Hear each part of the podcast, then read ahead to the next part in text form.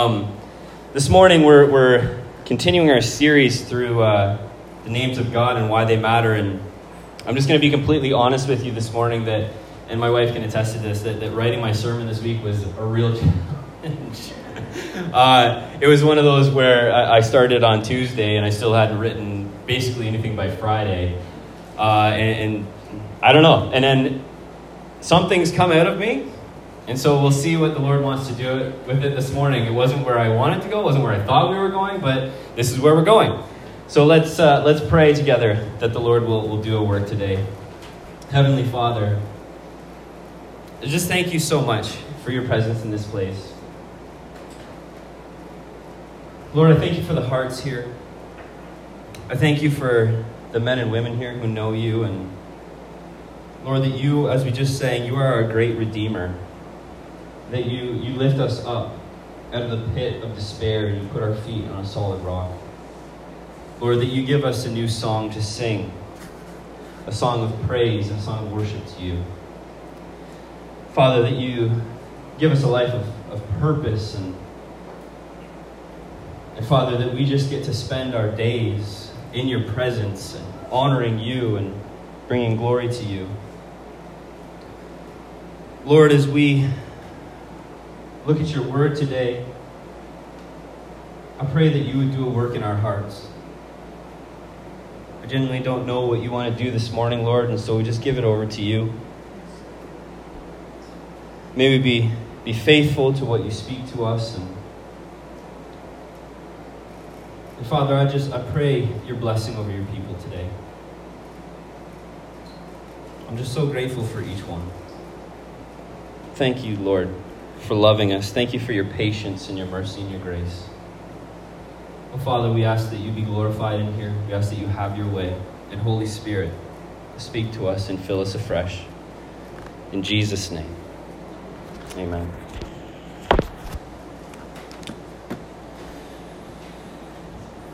Well, two Wednesdays ago, um, as Kate mentioned, we, we gather every Wednesday for prayer between 12 and 1. And, and, there's a group that gathers pretty consistently uh, every, every Wednesday for that hour. And a couple of Wednesdays ago, while we were praying, Dorothy actually prayed something and, used a specific word that, that really has stuck with me since, since she said it. Dorothy, Dorothy said that there was a, a groundswell that was happening in our midst. Um, a groundswell is this, this sudden and, and rapid gathering of force it's a word that's often used to describe uh, a, a, sudden movement of the ocean uh, caused by an earthquake or a storm. It's, it's something that starts really deep under the surface of the water and it gathers force until it finally breaks through the surface of the water and forms large swells or waves that often have significant power. And the reason why Dorothy's prayer has resonated with me is because it, it, describes in a word picture kind of what I've been feeling has been happening and occurring in our congregation and in our gatherings together. That I believe that there's this gathering force that's forming and consolidating under the surface right now. It hasn't broken out yet, but it feels like there's this large swell that's forming and, I'm praying that it's going to come to the surface. I know that, that many of you, many of you in this place have been experiencing a renewed yearning for the Lord, a, a, growing desire in your hearts to see the Lord move in power in this place. There's this, this holy discontentment that's kind of growing in God's people and, and the men and women here who believe that there's more from the Lord for us in this place. And I want to tell you that I'm right there with you, believing that, and I'm confidently expecting the day will come when we will see this, this groundswell that breaks through the surface and kind of pours over all of us. And I pray that through it, the Lord brings with it revival.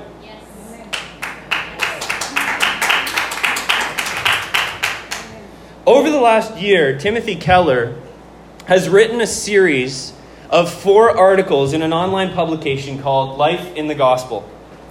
In the first two articles in this series, he outlines the reasons for the decline of the Protestant church that's been occurring across North America. he, in his first article, he focuses on the decline of mainline Protestantism. And he concludes it, it's been caused mainly by their capitulation to the ways of the world, marked most notably by their capitulation to the LGBTQ agenda, the social justice movement, and embracing the different worldly philosophies that are all over the place right now. In his second article, then, Keller focuses on the decline of evangelicalism.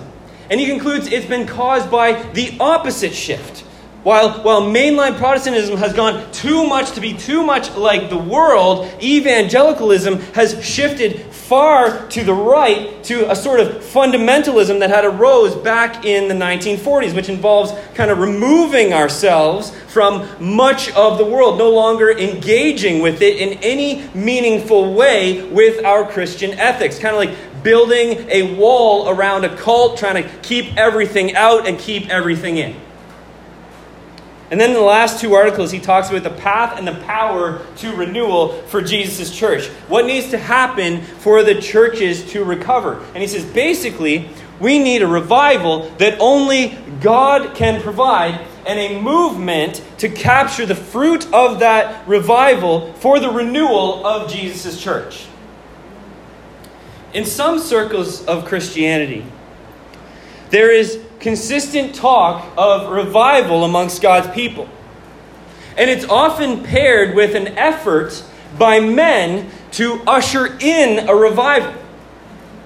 And while I believe what Timothy Keller says in this article is true, I believe a revival is needed amongst God's people. I don't believe men have the power to usher it in. What we can do is we can ready ourselves to receive it from the Lord when and if He sends it. A perfect analogy for this concept is what we looked at on Friday, if you were here in Second Chronicles 20.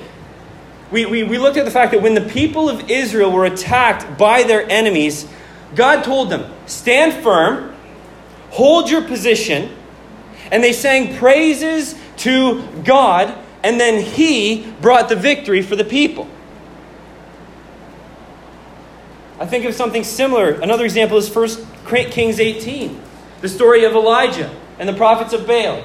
Right? Elijah built an altar to the Lord. He prayed, he had faith, but it was God who sent the fire down to burn up the altar.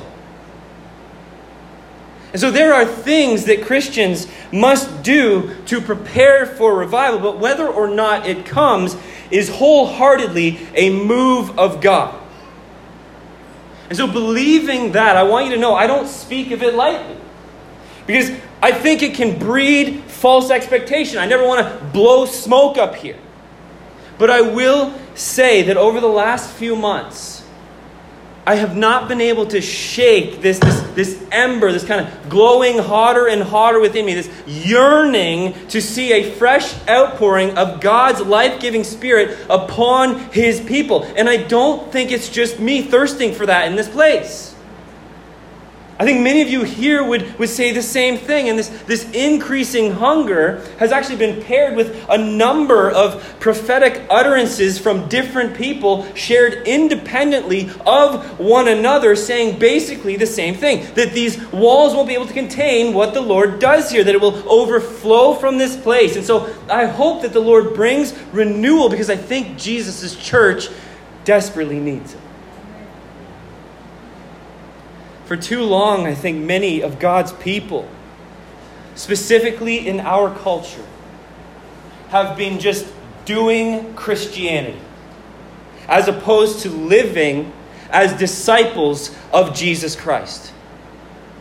And when I say that, I'm not talking about salvation, but rather I'm referring to a sleeplessness that has come over God's people. And I've been trying to put this into words well this week so I can explain it. And so, what I mean by, by doing Christianity is living a type of faith that is marked almost entirely by performing the corporate aspects of Christianity while experiencing very little transformation flowing from those activities into our daily lives.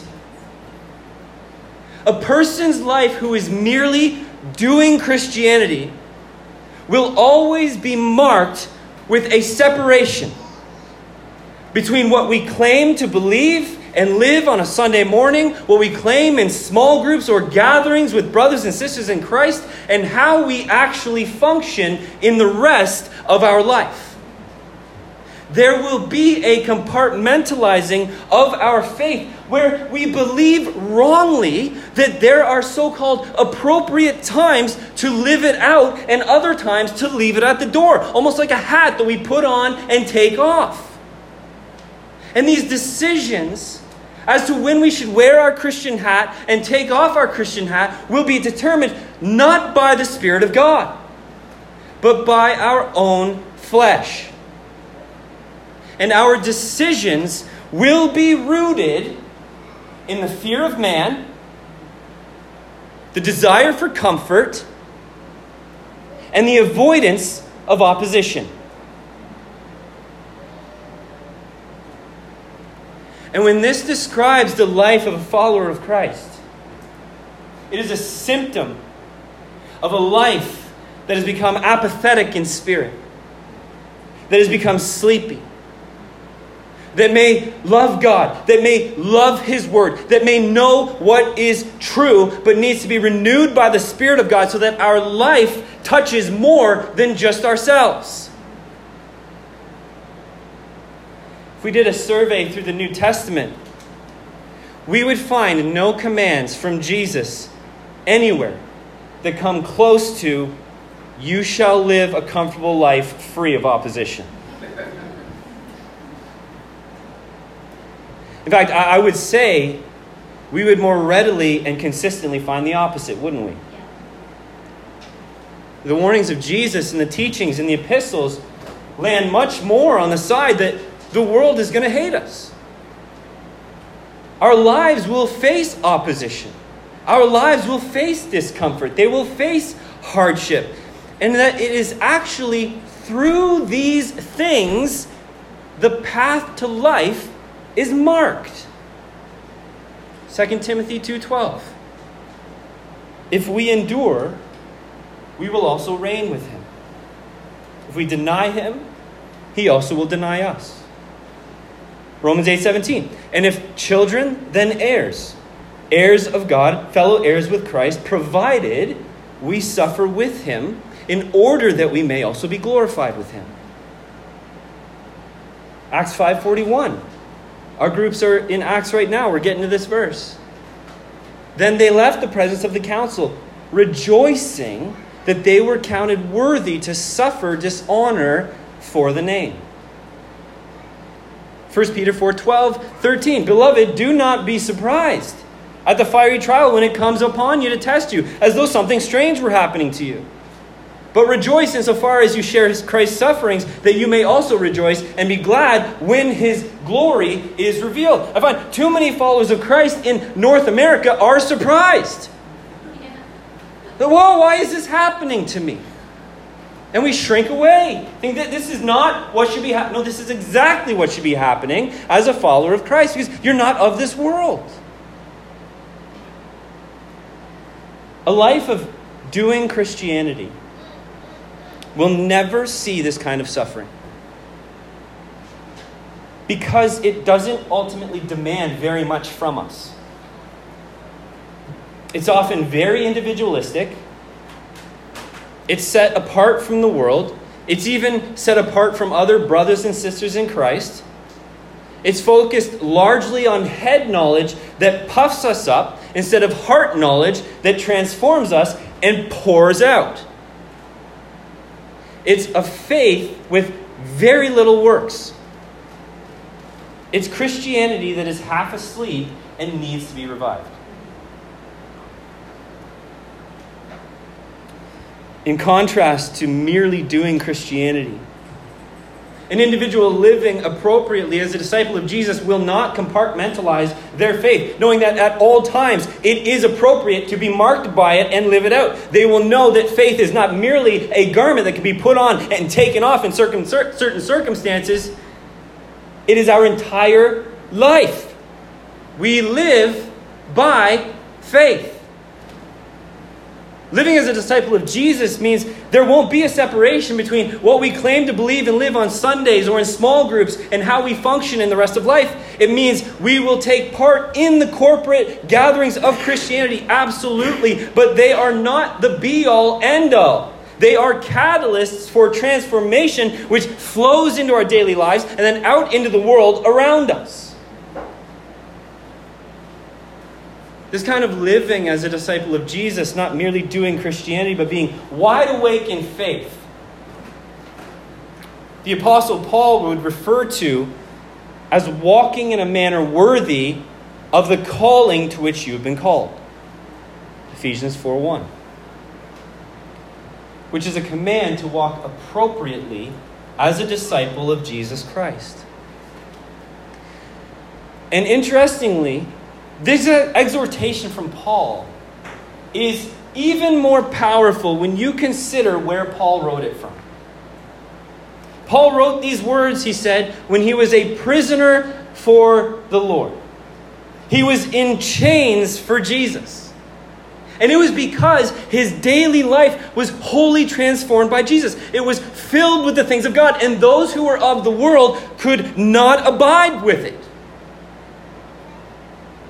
Paul certainly was not compartmentalizing his Christian faith. He was living as a disciple of Jesus at all times, in all places, as he preached Christ with his lips and his life.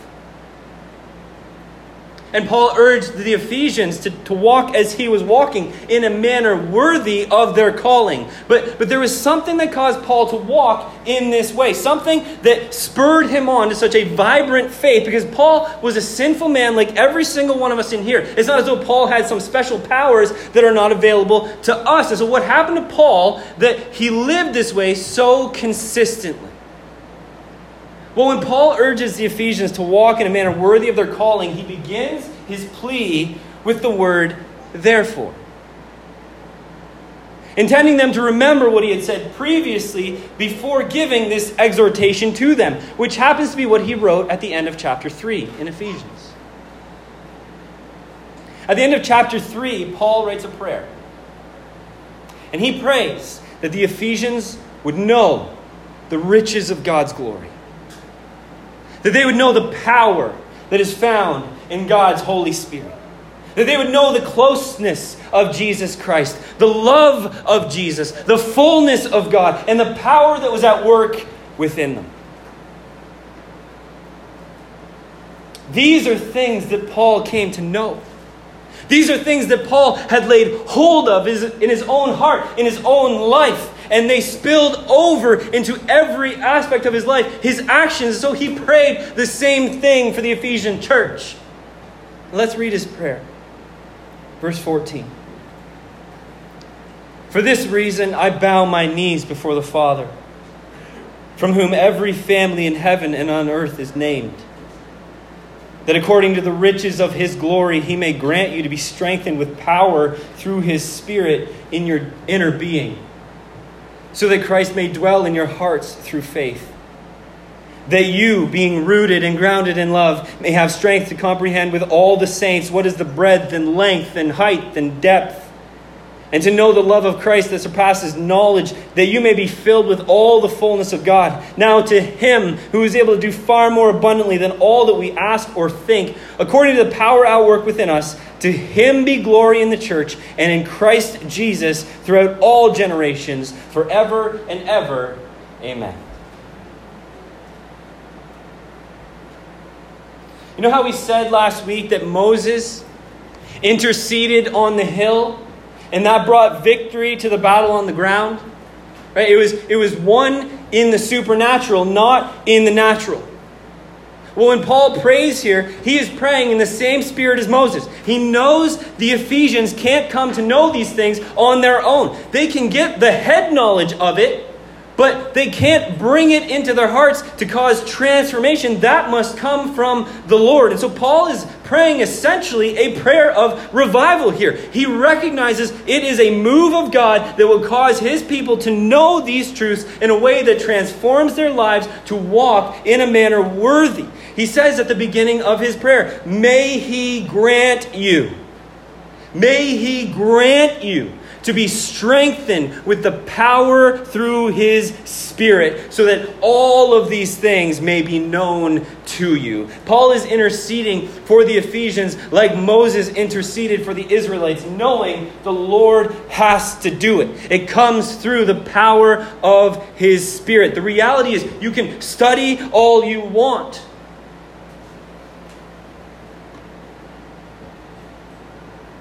You can read commentaries. You can read books. These are all excellent things to be done by followers of Christ. But you can know the love of, of Christ in your mind. You can know the power of God. You can know all the things Paul talks about. But unless the Spirit brings that knowledge in a transformative way, it will just stay up here. And it will not pour out of you because you aren't truly filled with it, because it hasn't transformed you. And so it goes back to what we talked about last week. It's prayer, it's the power of God over the life of an individual. It's great that you read, it's great that you look at commentaries, it's great that you're in books. But if that's it, and there's no relationship with the Lord, there's no seeking the Lord, there's no desire for these things, there's no interceding like Moses, there's no spiritual life, then it's never going to transform you.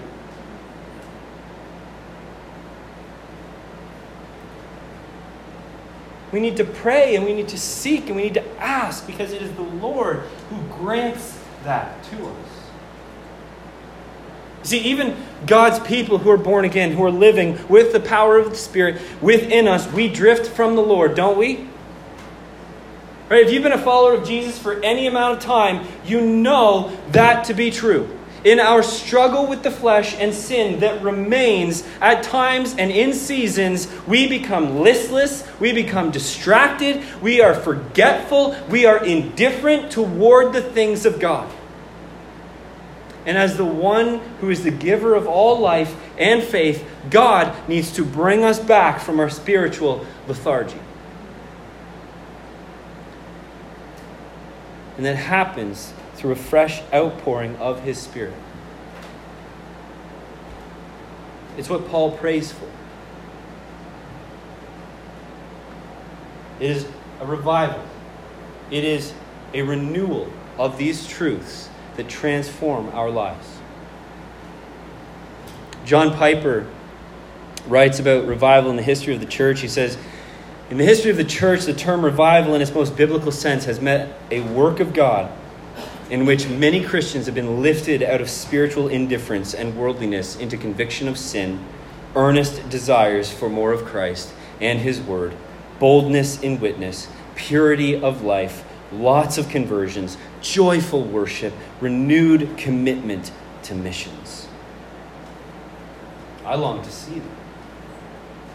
I long to see all of those things. The history of God's church has shown that where revival comes over God's people, there will be faithful preaching of the Word of God. There will be unceasing prayer. I cannot think of a move of God that did not start without a group of Christians persevering in prayer, pleading with Him to do it. There will be deep unity as urgency over our calling grows and time for theological arguments about ultimately inconsequential things will fall away. There will be prevalent repentance. Men and women will get right with God. When revival happened in Korea in the early 1900s, it was marked by repentance. William Blair, who was an American missionary in Korea, he wrote, The Christians returned to their homes, taking the fire with them. It spread to practically every church. Schools canceled classes for days while students wept out their wrongdoings together. We had our hearts torn again and again by the return of little articles and money that had been taken from us over the years all through the city, people were going from house to house, confessing wrongs, returning stolen property, not only to Christians, but to non believers. A Chinese merchant was astounded to have a Christian walk in and pay him a large sum of money he had obtained unjustly years before. The whole city was stirred. The cry went out over the city. Repentance will be prevalent Families will be restored. There will be powerful signs and wonders. There will be a renewed vigor for evangelism and a concern for the lost. And all of these things that God's people are called to do, and all things that become dulled when God's people are sleepy. Yes. That's good. Yes. So, what does all of this talk of revival then have anything to do with the series we're in? Where are you going? I asked myself that several times this week. I don't know, we'll see. But it's relevant because when we pray to God to do these kinds of mighty works, we're praying to Jehovah Sabaoth, the Lord of hosts. Last week we looked at how Moses declared, The Lord is my banner, saying, It's God that I am lifting up over my life. He prayed to the Lord and he trusted in him because God was his banner. But what about the Lord was he appealing to in that moment, in that prayer? It was Jehovah Sabaoth who Moses pleads to for victory, the Lord of hosts. It is the Lord of hosts who does mighty works. It is the Lord of hosts who brings revival, the Lord who breaks chains and frees captives and renews hearts and minds, the Lord who has authority over the principalities and powers over this present darkness, who is able to bring revival in a moment if he so chooses. See, Jehovah Sabaoth occurs 285 times in the Old Testament, and it was a favorite name that was used by the Old Testament prophets when they were addressing God's people on his behalf, when they spoke to God's people of his power, of his might, when they warned God's people, when they called God's people to renewal and a return to the Lord. It is a name that is rendered in some English versions as the Lord of heaven's armies. The NIV, Nick, I got you, renders it as the Lord Almighty. The root of Sabaoth means war, it means warfare, it means battle, army. It is a name that describes the absolute power of our God and his ability to work on the behalf of his people. Interestingly, the first time that this name is used in Scripture, it's used in 1 Samuel chapter 1 in the story of Hannah and the birth of Samuel. And we covered this a couple years ago in detail on Mother's Day. But in this story, Hannah is deeply troubled because she is unable to conceive a child. And her burden is made all the more heavy by her husband's second wife, Peninnah, who was able to have several children. Peninnah was haughty, she was puffed up, and the story tells us that she added to Hannah's burden by provoking her grievously, presumably about her inability to conceive children, her infertility thinking that she was better than her, more blessed because she was able to conceive. Hannah's husband also added to her burden by not understanding her plight, questioning her about why she was so sad and not eating and not understanding what was going on her. And he, he provoked her further by saying, Am I not more to you than ten sons? It's not a good thing to say. Like I've shared before, Kate and I went through infertility for years. I can imagine if I went up to her and said, Well, Kate, am I not more to you than 10 sons? That would not go over well, right? It shows a misunderstanding. Like, yeah, yes, I'm, a, I'm extremely valuable to Kate. I know that, but there's a longing on her heart for a child that cannot be replaced by me, right? It's a silly thing to say. And so Hannah is deeply distressed. And in her distress, she does the wise thing. She goes to the temple of the Lord. She doesn't retaliate against her husband. She doesn't retaliate against Peninnah. She goes to the house of the Lord at Shiloh and she prays to the Lord of hosts. 1 Samuel 1:11. She says, "O Lord of hosts, if you will indeed look on the affliction of your servant and remember me and not forget your servant, but will give to your servant a son, then I will give him to the Lord all the days of his life, and no razor shall touch his head. Hannah appeals to the Lord of hosts because She, she knows. She's appealing to the God who is able. She's appealing to the Almighty, the one who can open her womb. She uses that name and refers to armies and war and battles because she's asking God, Would you fight on my behalf? Go to war for me, O Lord. Joyce Baldwin, when she writes about this, she says, For her, the power of the Lord of hosts was not confined to military exploits. She believed he knew all about her and could give her a son. Hannah brought her affliction to the one who would fight for her and who has all of the power and resources to bring triumph on her behalf. For God's people, Jehovah Sabaoth is a reminder of the unceasing, incomprehensible capability of our Lord. Kate read for us Psalm 89, 5 to 14 at the beginning, which describes the power of the Lord of hosts, that he is the ultimate authority over all realms of creation, starting with the heavens. In verse 5 to 8, it says, Let the heavens praise your wonders, O Lord your faithfulness in the assembly of the holy ones. For who in the skies can be compared to the Lord? Who among the heavenly beings is like the Lord? A God greatly to be feared in the council of the holy ones, and awesome above all who are around him. O Lord God of hosts, who is mighty as you are, O Lord, with your faithfulness all around you. This is an awe inspiring picture of our God. It is a glimpse into what is happening right now in the heavens. Verse 5 speaks of the assembly of the holy ones. This refers to the angels and the heavenly beings, and they are gathering together to praise God for his wonders, recognizing there is no one like the Lord. That even amongst the angels, God is greatly feared. And you got to think if the angels greatly fear God, how much more should we? In the book of Job, it describes the authority of the Lord of hosts as the sons of God come before the Lord to present themselves to him, like a commander doing a roll call or an inspection in the army. The heavenly hosts come before the Lord to get their marching orders and give account of their actions. This picture in Psalm 89 shows us our God commands legions of angels. He is over all of the authorities that we cannot even see or fathom. And this is Jehovah Sabaoth, the Lord of hosts.